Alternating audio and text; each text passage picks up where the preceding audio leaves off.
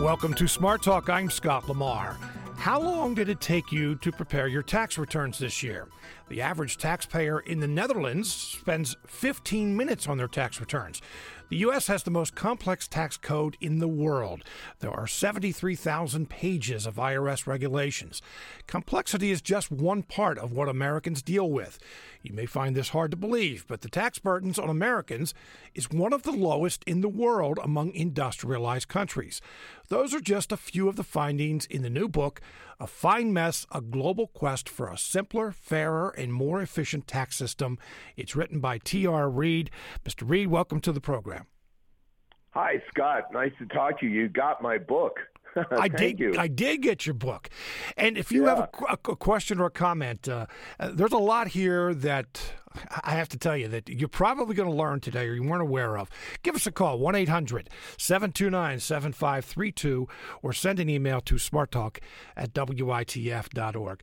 Uh, Mr. Reid, the last time we spoke, your book, The Healing of America, was WITF Summer Read. Uh, that book examined healthcare around the world. Here we are four years later. Not a whole lot has changed except we have a new president. Now, this book, A Fine Mess, has a similar format looking at taxes and how they're paid in other countries. But let's start with the U.S. Everyone listening today has experienced the complexity and the amount of time of filing federal income taxes. Give me some context. How did the U.S. get to this point? We have, as you said, the most complicated plan uh, tax system on the planet.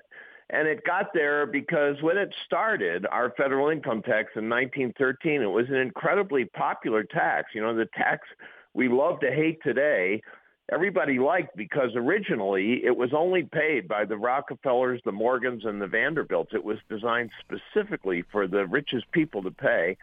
And at the beginning, the highest rate was only 7%. Today, it's 39.6%. And then what happened is we went to, we had two world wars and they raised the rates and taxed more people to pay for those wars and what had been an upper class tax became a mass tax. And when that happened, then the lobbyists came in and started adding exemptions and provisions and credits and giveaways for particular rich taxpayers. And that's why we have the mess we're stuck with today. Now, th- that kind of goes to, you know, why it is so complex. And we're going to talk about fairness uh, a little bit later. But the, the big question, probably by the end of this program, someone will be asking is can this be simplified? Absolutely. Yeah, there's no question we could make it vastly simpler. As you said, in most other rich countries, uh, filing taxes is a matter of a few minutes and it costs nothing. Americans spend $10 billion a year for those tax preparation companies, another $2 billion on tax software that still takes a couple hours or more to do your return. Um, in other countries, it's a matter of minutes and costs nothing. You can walk down the street in London, Paris, Lima. There's no H&R Block because other countries don't need that system. In in Japan, get this, and in Britain, you get a postcard from the IRS that says, "We think you made this much. We withheld this much. We owe you a refund of this much. We'll put it in your bank account on April 1st." Or, "You owe us this much. We're going to take it out of your bank on April 1st." Uh, if the card is right, and almost always is, you do nothing. I mean, people don't have to file a tax return. It's only the United States that has put this massive burden on people. So, you know, in the middle of April when we ought to be out playing golf or having a picnic with the kids, we're slaving over these ridiculous IRS instructions. If we did what the other countries do, that is have the IRS fill out the forms for you because they know all the numbers, they could do that for almost all American families. You just have to check and make sure the numbers were right. If we did it, April 15th would be just another spring day. Boy, that's a nice thought. But uh, you know, when Yeah. I that introduction that I read, uh, and, and that information comes from your book, seven hundred or excuse me, seventy three thousand pages of IRS regulations, and we don't know that for sure. That's an estimate, right? yeah, that's right. I asked the Commissioner of Internal Revenue, John Koskinen, if anybody in the IRS has read the whole tax code, and he laughed. I mean, the whole idea is preposterous. No, it's such a huge mess. Nobody can figure out what's in it. And one reason for that, Scott, is they hide the stuff that's in there. Uh, there's, you know, they, there's a provision in there that says any auto manufacturer that was incorporated in Delaware on October 16th, 1913 will not have to pay blah, blah, blah. Well, that's General Motors, but they hide the benefits. So they put in, they just put in that description because they know they can't justify these things. This stuff, if people knew who it was for, they couldn't justify it. So our code is full of hundreds and hundreds and hundreds of these giveaways. And many other countries had the same problem and have gotten rid of them. Just get rid of them all. And then you can raise the same amount of money with it's much simpler and with much lower rates. You you have been saying they. You're talking about Congress, right? I'm talking about the U.S. Congress, and one of the things I used to cover Congress for the Washington Post, and you know, there's some really decent members of Congress. There's no question there are good people there, but there's some grandstanders and hypocrites in that body, and uh, really? I always thought the worst. Yeah, there are a few, and I, I always thought personally the worst. Every year they would haul in the IRS bureaucrats, and the members of Congress would berate them because the tax code is so complicated. Congress wrote it. I mean, this is called kill the messenger. You know, it's not the IRS's fault. It's our representatives who made it this hard. And the reason is when somebody comes in with a provision or a credit or an allowance that they would think would help them particularly, Congress puts it in. They make about 420 changes a year to the tax code. It gets worse every year. You talked uh, in the book uh, to the taxpayer advocate, uh, which you know many countries is an ombudsman. Uh, but uh, you know, she, you said that, uh, and it's really we we've had one in the history of of that position, but that she has a recommendation every year for what we could do differently. What is that recommendation? yeah, she's required to report to Congress every year on the 20 most common problems facing American taxpayers. And every year she lists the same biggest problem, and that is the complexity of the tax code. And she says to me, I don't think they're listening. Every year they make it worse. Uh, this is a woman named Nina Olson. She's tough. She's feisty. She stands up for taxpayers. We had to give her a lot more power, and she could get something done. When I was writing my book, I reached the point where I needed an IRS instruction that was so complicated it's funny, you know. So I said to Nina Olson, the taxpayer advocate, look, I, I need to find a IRS instruction that's so complicated to make people laugh. And she said, but there's so many of those. yeah. So here, you want to hear the one? Yeah, I go ahead. I, I, I, wanted yeah, you to read this. this. Yeah. Yeah, yeah. This is from IRS form. Go to part four of Schedule One to figure line 52 if the estate or trust has qualified dividends or has a gain on lines 18A and 19 of column two of Schedule D, Form 1041, as refigured for the AMT if necessary. You got that one right. I, you know, from the third word, I was lost there.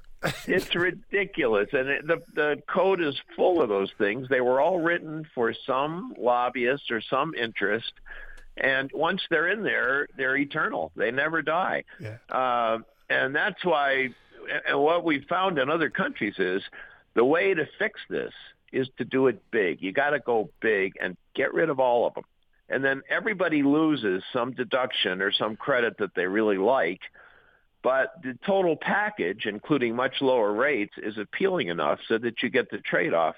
And that's why I think this would work in the United States. If we started at ground zero and got rid of all that stuff, we'd have a much simpler return and lower rates, raise the same amount of money. I think it could be done. All right, talk about New Zealand because that's exactly what you're describing. New Zealand decided to start from scratch. That's what happened. Yes, I went when I started this book. Um, I went to the World Bank and the Inter- uh, International Monetary Fund because they have experts who go around and talk to all countries, rich and poor, about what a good tax code is. And I said, "What? What? What? How do you do it?" And they said, "Oh, the formula is simple. The formula is simple. You ready? It's BBLR. BBLR.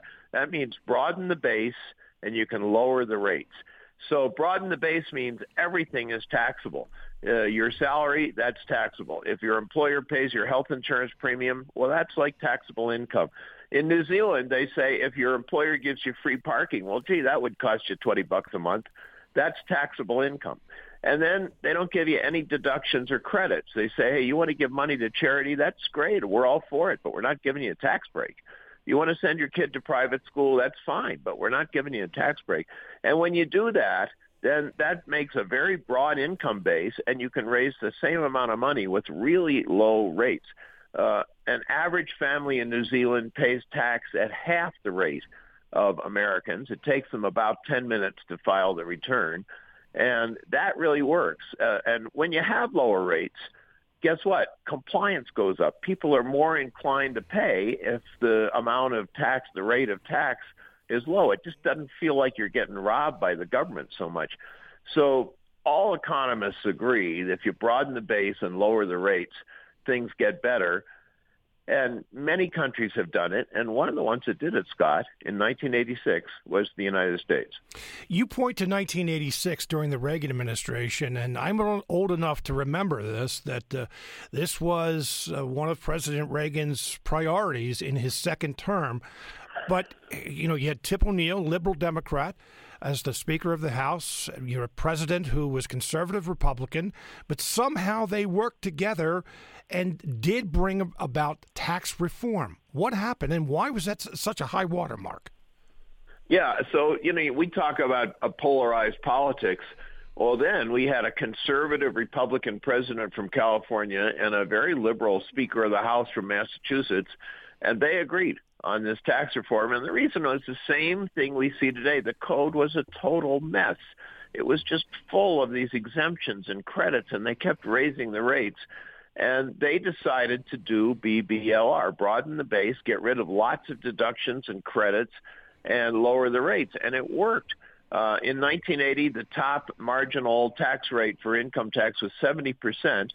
After the 1986 reform, it was 28% but they brought in the same amount of money because they got rid of so many eh, deductions and credits, and it made the form much simpler. It was easier for taxpayers to pay. It was easier for the IRS to check. It's just better in every way. And then guess what happened, Scott? Over the next 20 years, the lobbyists came in and one by one stuck all those credits and allowances and loopholes back in there. And if you do that, then you have to raise the rate. So now we're at a rate of 39.6%. You're listening to Smart Talk on WITF, your home for NPR News and all things regional. I'm Scott Lamar. Our guest today is T.R. Reid, author of the new book, A Fine Mess A Global Quest for a Simpler, Fairer, and More Efficient Tax System. Mr. Reid is a former Washington Post correspondent and NPR contributor. I'm sure you've heard him many times. If you have a question or comment, give us a call 1 800 729 7532.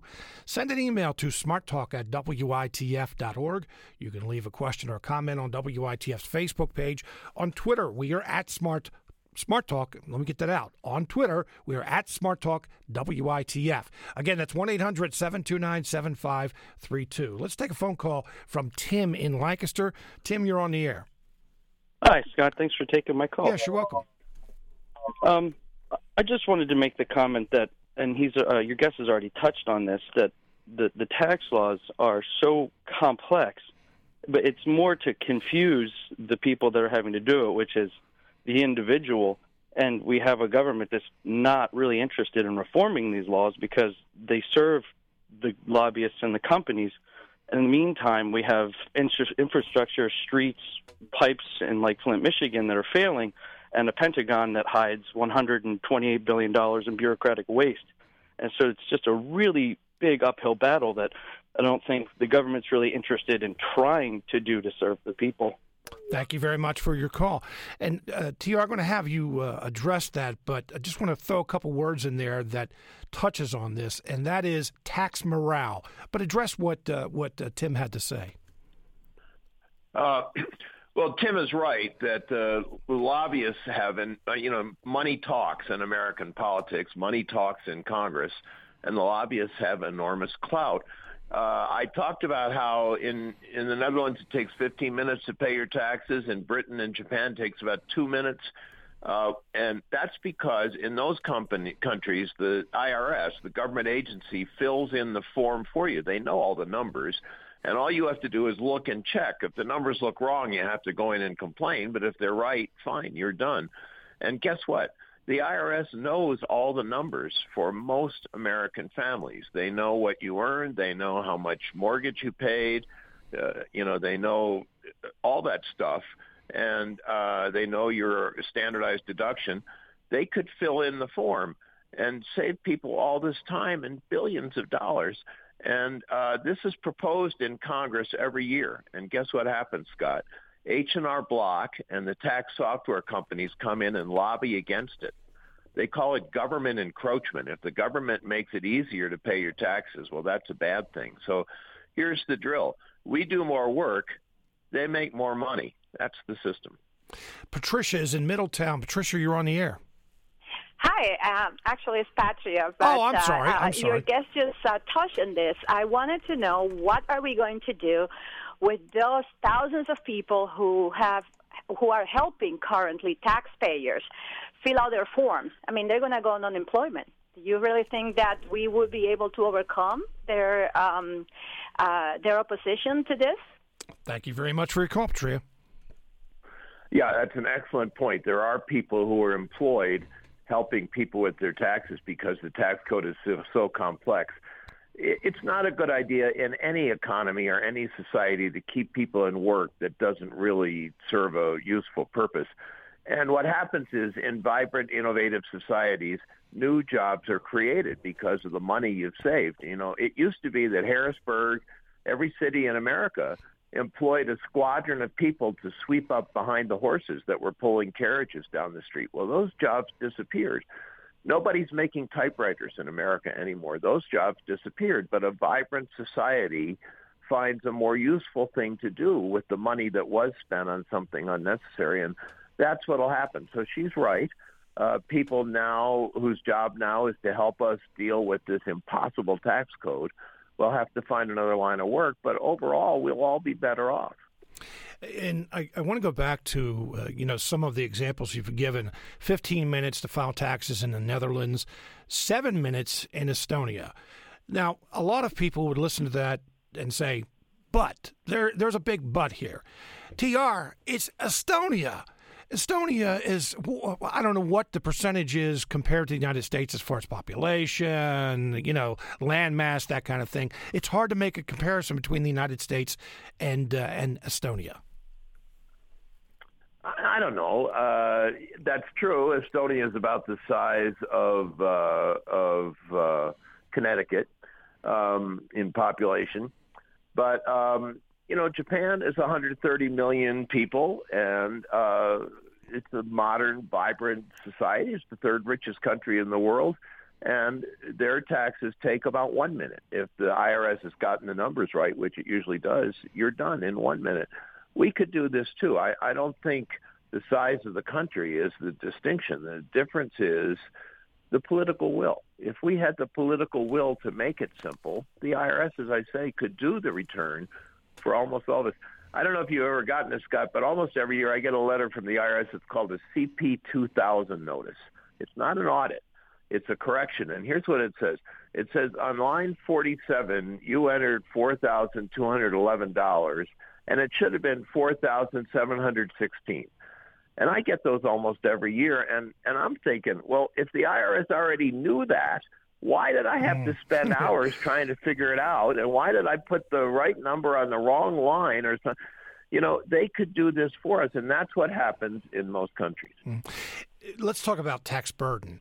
This may surprise some people here in the United States, but the U.S. has the third lowest tax burden of the 35 richest countries in the world. And, you know, again, I know that many people out there listening says, well, that just can't be right because I pay so much in taxes. What about that? Yeah. Americans always say in polls, they always say they're overtaxed. People in every country say they're overtaxed.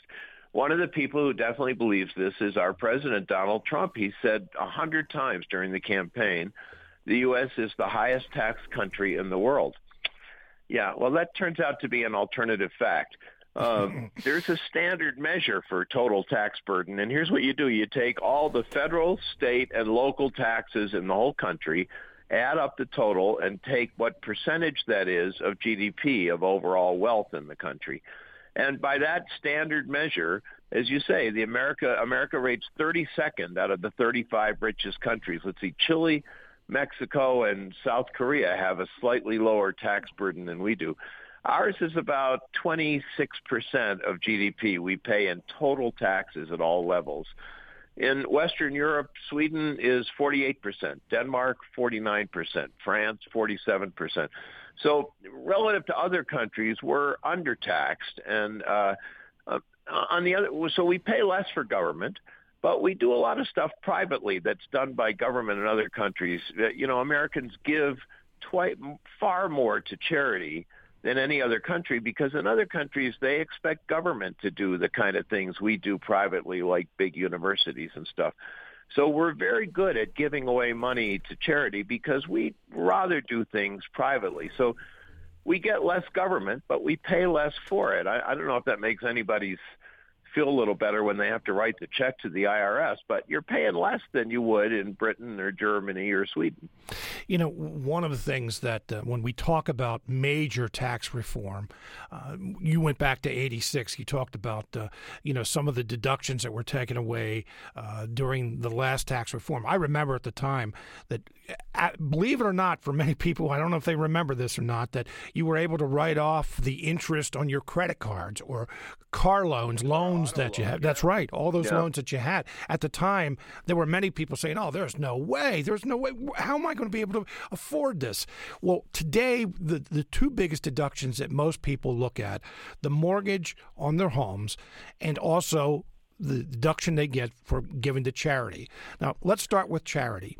Uh, most people would say, and especially the charities, the nonprofits out there would say, uh, if you take that away, we're going to go out of business. There are, you know, hundreds, maybe thousands of charities in this country that will just not be able to operate any longer because of that, uh, getting rid of the deduction. Is that the case? Uh, no, they would not lose money. And we know this because many countries around the world have gotten rid of the charitable deduction. And there's a very standard pattern when this happens. When you take rid of the get rid of the tax deduction for contributions for about one or maybe two years, uh, contributions flatten off. They don't go up anymore. And then starting about the third year, they go up again along with the rate of income increase. Uh, people give money, Scott, because they want to help others.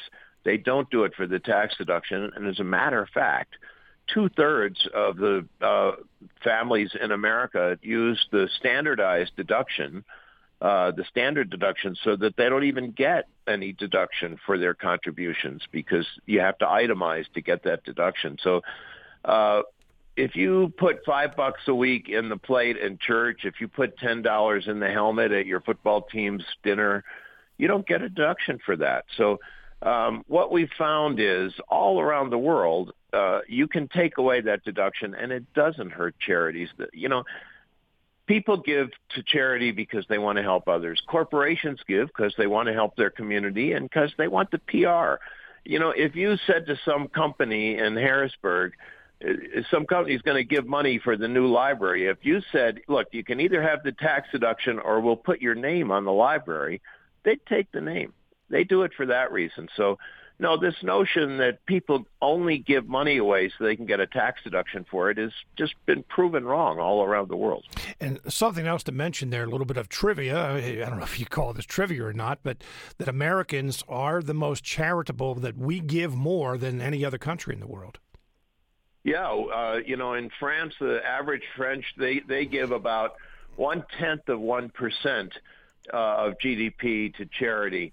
In Norway, which is a very generous country, they give 1% of GDP. The U.S. is far more generous, 2.6% of GDP we give to private charities. And I said, that's partly because we just don't like government as much as other countries do. So we do a lot of stuff through charity that other countries do through government, like running big universities or funding hospitals. Um, on the other hand, you know, some of the stuff that we would consider, you know, big government nanny state welfare, we actually do through the tax code. You know, Scott, we lived in London, and when I lived in London, I we still had two kids under the age of 18, And every month, the government sent me a check, about a hundred bucks per kid. They call it child benefit. And I'm thinking, wow, boy, this is the European welfare state. They pay you just to have kids. We'd never do that in America. And guess what? Then I came home and I got a four thousand fifty dollar deduction for each of my kids on when I pay taxes. It turns out to be about the same value as the welfare, the so-called welfare I got in Europe we do the same thing. We just do it through the tax code. But you know, you, you, that is one of you just uh, touched on uh, one of the real issues that we do have here in the U.S. and and that is child care and you know having families. We know there are many poor families across this country, and you know even middle class families that have a hard time paying for child care, and they use they use that t- the tax deduction to help them afford that. What do you say to those people? Here's what I say: if you get rid of all all the deductions, including the popular ones, uh, then you can lower the rates. With lower rates, everybody's take-home pay goes up. So yeah, you end up uh, paying more. You, you pay the same amount for child care. You don't get a tax credit, but you have higher take-home pay to pay the child care. So it, it works out better. It's uh, it, it's simpler to give people a lower tax rate. They have higher take-home pay and let them work out their economic issues themselves without having to fill out three different IRS forms. Probably the most popular tax deduction, though, is writing off the interest uh, that you pay on your home mortgage. Uh, understand that this is actually something that the Trump administration has been talking about, eliminating that tax deduction. And already uh, I've heard many people saying, uh uh-uh, uh, can't do that. There's just no way you can do that. That is something that that's our biggest deduction, and I'll pay much more in taxes if that happens. But I, I think what you're going to tell me is it goes back to what you just said about child care that you lower rates, you don't miss that deduction. Yeah, let, us talk about that one. So the uh, home mortgage interest deduction, that's very popular. People really like it. It costs the government $73 billion a year. Now, that's money we could use to treat wounded veterans or to reduce the deficit or, you know, build a border wall if you wanted to do that. Um, and instead, we give it as a subsidy to homeowners. And as I said, only one third of people, of families take the itemized deduction. If you take the standard deduction, then it doesn't make any difference what you paid in the mortgage. You don't get any more or less for it. Um, and the argument for this deduction, it costs 73 billion, is well, it enhances home ownership, and that's good for communities, which is true.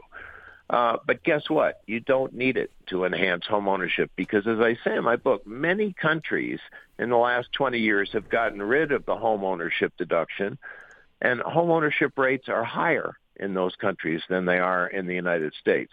You don't need this to encourage home ownership.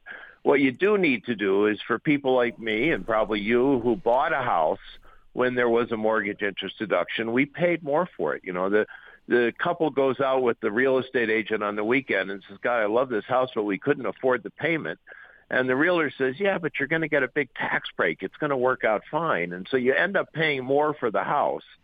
For those people, we have to come up with some transition system to bail them out because they'd get less for their house when they sell it. And there are ways to do that. Other countries have figured this out. But it costs a lot of money. Most people don't get it. And it doesn't enhance home ownership. Uh, and the reason I say we had to get rid of it is because I think we had to get rid of all these credits and deductions and loopholes. So in my book, I really focused in on the two popular ones, the charitable and the mortgage interest. And as I say, many countries have gotten rid of them with very little impact. But another one that uh, I don't know, you kind of tell the story of hybrid cars and the de- deductions that Americans get on hybrid cars, and there's some shocking information when you tell that story. Uh, tell tell the story of hybrid cars. Yeah, I have a scene in my book where the president it's a fantasy, right? The president goes down to Congress and says, "Hey, Congress, here's a great new idea we're going to give, uh, I'm going to have the Treasury send a check for $7,500 to anybody who buys a $138,000 BMW hybrid car. And that'll be a boon to rich car buyers, to German car makers, and it will add $740 million to the deficit every year. Would we ever pass this? Would we give that kind of money to some guy who buys a German car? We do. It's in the tax code. We don't call it a subsidy. It's called a tax break. It's a tax credit for buying hybrid cars. And most of it, about 98% of it, goes to the richest 4% of Americans. Um, and you can buy a Japanese car, a Korean car, a German car, and you still get the break. Uh, we would never do this, but we did it through the tax code. And the argument is, well, that's good because it reduces oil consumption, and and it, that's good for us. Uh, but if that's the, the case, then why do we give a tax credit for buying a recreational vehicle? Those are those are huge tax guzzlers. So the whole code doesn't make sense, and most of these provisions really don't achieve what they were designed to achieve. They're just a break for people who have the lobbying clout to get them into the tax code. Again, going back to the explanation, though, that uh, almost everyone who nowadays, I say most people, when they think about uh, you know gas mileage and the price of gas and wanting to get away from fossil fuels, I've heard so many people say, "Oh, you know what? I'd like to get a hybrid. Whether I can afford it or not, that's a different a different thing. There are hybrids that uh, you know in the thirty thousand dollar range, maybe even a little cheaper, but right, it, it yeah. sounds like a tax break that makes sense to Americans." Yeah, I, to me it doesn't make sense. For one thing, if you buy the thirty-five thousand dollar hybrid, you do get a tax credit, but it's much lower. The biggest tax credit goes to the people who buy that hundred thirty-eight thousand dollar German car, uh, or a Tesla 105. That gets you seventy-five hundred bucks too. Uh, so it, most of it goes to the richest people who really don't need it. Do you think some guy is not going to buy a Tesla and buy a used Ford pickup instead because he won't get the tax credit. I mean, it just it doesn't really serve its purpose. And because of it, the the car makers can charge more for the car, and then the dealer says to you, "Yeah, it's okay because you're going to get a tax credit for all this money." Uh, it's it's like all the rest. It makes things much more complicated. It forces us to raise the tax rate to bring in the same amount of income, and it doesn't really achieve its purpose. Um, my guess is people would buy hybrids anyway without a tax mm-hmm. credit, and particularly if oil, gasoline goes back to four dollars a gallon, people are going to buy hybrids, tax credit or no. You're listening to Smart Talk on WITF, your home for NPR News and all things regional. I'm Scott Lamar. We're talking about taxes with T.R. Reid, the author of the new book, A Fine Mess A Global Quest for a Simpler, fairer, and more efficient tax system. If you have questions or comments, give us a call 1 800 729 7532. Send an email to smarttalk at witf.org. On Facebook, you can leave a question or comment, WITF's Facebook page, or on Twitter, we are at Smart Talk WITF. Again, that phone number, 1 800 729 7532. Let's get into some of the other taxes that are utilized around the world and actually some in this country. Blaine writes As a part time seasonal tax preparer, many of us would be happy to give up our jobs if we, go to, if we could go to a vastly simplified code. I personally would like to see go to a flat income tax at the same rate for individuals and corporations. Courts have said they are people.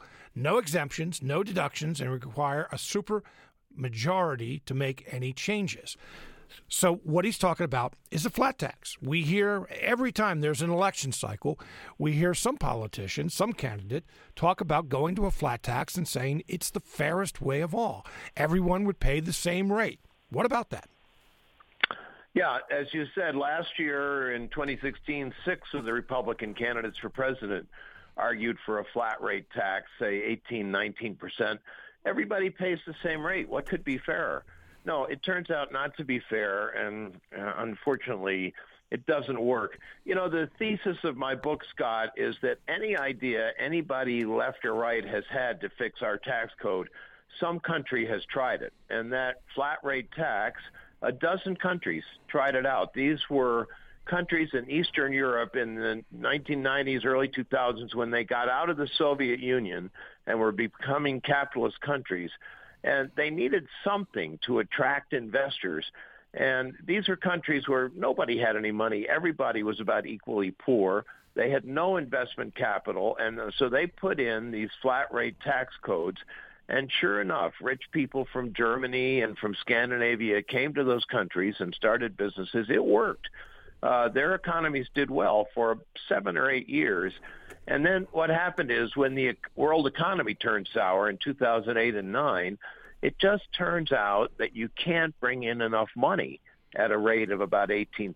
The, the problem is you can't set that single rate high enough to bring in the revenue you need, but still low enough for an average working family to be able to pay it. Uh, and so most of the countries that tried the flat tax gave up on it. Um, the ones that have kept it have to bre- make up for the revenue in other ways. Hungary has a 15% flat rate income tax. Everybody pays it. But to bring in the revenue they need, they have the world's highest sales tax, 27% on anything you buy. Um, Estonia has a flat rate income tax, and their Social Security tax is 35%. That's more than double what Americans have to pay. So uh, it just it turns out what I said in my book is you want a flat rate tax it works fine if you're a Soviet republic where everybody has the same income and you need to bring in investment capital from overseas. It'll work for seven or eight years. It would not work in the United States, unfortunately. All right, so let's go to a tax that you seem to really like the value added tax, the VAT, as uh, it's known most often in the book and amongst those who know their their their their tax uh, policy. Tell me about uh, the value added tax and why you think it's a good idea. This is a good tax. Uh, this is a tax that was invented in France in the 1950s. It's like a sales tax, like the sales tax you pay at the bookstore or the bicycle store. Uh, but it's a tax that applies at every level of commerce. So the the maker, the the original miner, the, the guy who buys the the raw material pays a tax to his supplier, and then the manufacturer pays a tax to the raw material supplier. The wholesaler pays a tax to the manufacturer, the distributor pays a tax, the retailer pays a tax, and then you pay a tax. So it's a sales tax at every level. And each time somebody pays the tax, they report that to the government. So here's what happens. It turns out to be a very easy tax for government to collect and a very hard tax to duck. You can't get away without paying that tax. And therefore, it brings in a lot of money, and company, uh, can use it to lower the burden of the income tax on people and corporations. So Economists like it because it taxes, it doesn't tax labor, it doesn't tax savings or investment, it taxes consumption. Governments like it because it's a very hard tax to duck. And people like it because the money is then used to lower their income tax. So 176 countries around the world have, have added a VAT, or sometimes it's called a goods and services tax, the same thing. And um, people keep proposing it in the United States. Uh, this professor Eric Zolt at UCLA Law School, he's designed tax codes for about 40 countries, and he said to me, you know, to design a tax code without a value-added tax, it would be malpractice. Nobody would do that. And then he says to me, you know, this is such a good idea. Even the U.S. Congress will figure it out. He says, mark my words, within five years, the U.S. will have a VAT. And then he says, course, I've been saying that for 20 years. and of course, there are arguments against the VAT tax uh, as well. Yeah. One that you yeah. point out in the book is that it's an indivisible tax, that people don't see it, and taxes can be raised without a lot of people knowing about it. Yeah, this is a very common complaint about the VAT. It's called the money machine because um, uh, if you do it that way, if you make it can be an invisible tax, then government can raise it. The price of the book you buy goes up, but people blame the bookstore. They blame the publisher. They don't blame the government for raising the tax. But you know what? It doesn't have to be that way. In Canada, they have a VAT, and it works just like as in America. You pay 25 bucks for the shirt, and then they say, by the way, you you owe another uh, dollar uh, eighty-two for the tax you could do it that way. It doesn't have to be invisible. So let's move on to the corporate taxes. The corporate tax rate here in the United States about 35%. Donald Trump is proposing reducing it to 15%. Now there are a lot of reactions to that. I mean, there were people right away said, "Well, that doesn't surprise us with uh, with with Donald Trump helping out corporations, but not helping out uh, helping uh, individual Americans who are struggling." Uh, but that 35% corporate rate is one of the highest rates in the world, but hardly anyone pays that rate. And many of the biggest companies in America have paid zero in taxes. There are ways around it. How do they do it?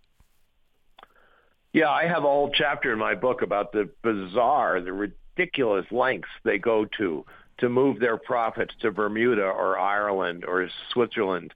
Um, it's it's kind of stunning, but you know it's our fault. I mean, it, it, Trump is right on this. That corporate income tax is is too high. It's it's almost the highest in the world. France's is higher. Of course, France is the world champion at gouging rich people. but um, uh, it it does give a competitive disadvantage to American companies. And you're right, Scott. Nobody, if, if any company ever paid 35% in tax, they'd fire their chief financial officer the next morning nobody pays the full rate, but even so, the effective rate, that is the amount companies actually pay, is higher than in most other countries, and that's a competitive disadvantage for American companies. And when you set the rate that high, then the company has an incentive to pay lawyers and accountants and consultants to come up with ways to avoid the tax. And the, the stuff they do is is uh, it's amazing. It takes me pages in my book to try to explain how they do it uh, Caterpillar Corporation, you know, the very iconic American company. They, they make those big yellow earth movers and road graders. Yeah, they stuff. had a plant here in central Pennsylvania for the longest time. Yeah, I mean they're a good company. They make they design and make their products in America. But um, they paid Price Waterhouse Coopers, the consultant, $55 million to come up with a plan to move a lot of their profits to Geneva, Switzerland, where they were taxed at 2% or 6%. And uh, over the next 10 years, they saved $8 billion in taxes. That's 8 billion that would have come to run affairs in the United States. They didn't pay. It only cost them $55 million. And there, you can sort of see why, because the rate is so high. So I think Trump is right. We ought to get that rate down. Whether 15% is the right number, we haven't yet seen the losses that are going to accrue from the Trump plan. His plan didn't have any costs associated with it, but uh, we ought to get that number down. I think that's correct. What, what you want to do is corporations, sh- uh, if corporations are going to pay tax, I mean, after all, the, they use the fire department, they use the roads, they use the police, they use government services. Um, uh, we ought to make it uh, fairly simple and at a rate that's competitive with other countries. And then if the rate is low, then they don't have any economic need to go to a consultant or a lawyer and design some bizarre plan for moving their profits overseas.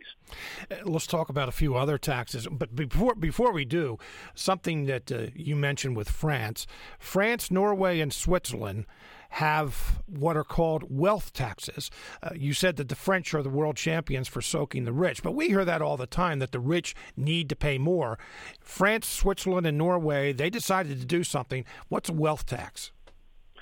Well, you know what the property tax is you pay. The assessor says, we think your house is worth $500,000 and so you have to pay I don't know what it would be in Harrisburg three thousand dollars or four thousand dollars in property tax this is the same idea, but in France, the assessor assesses everything you own, your house, your cars, your bank account, your investments, your Persian rugs, the art on your walls.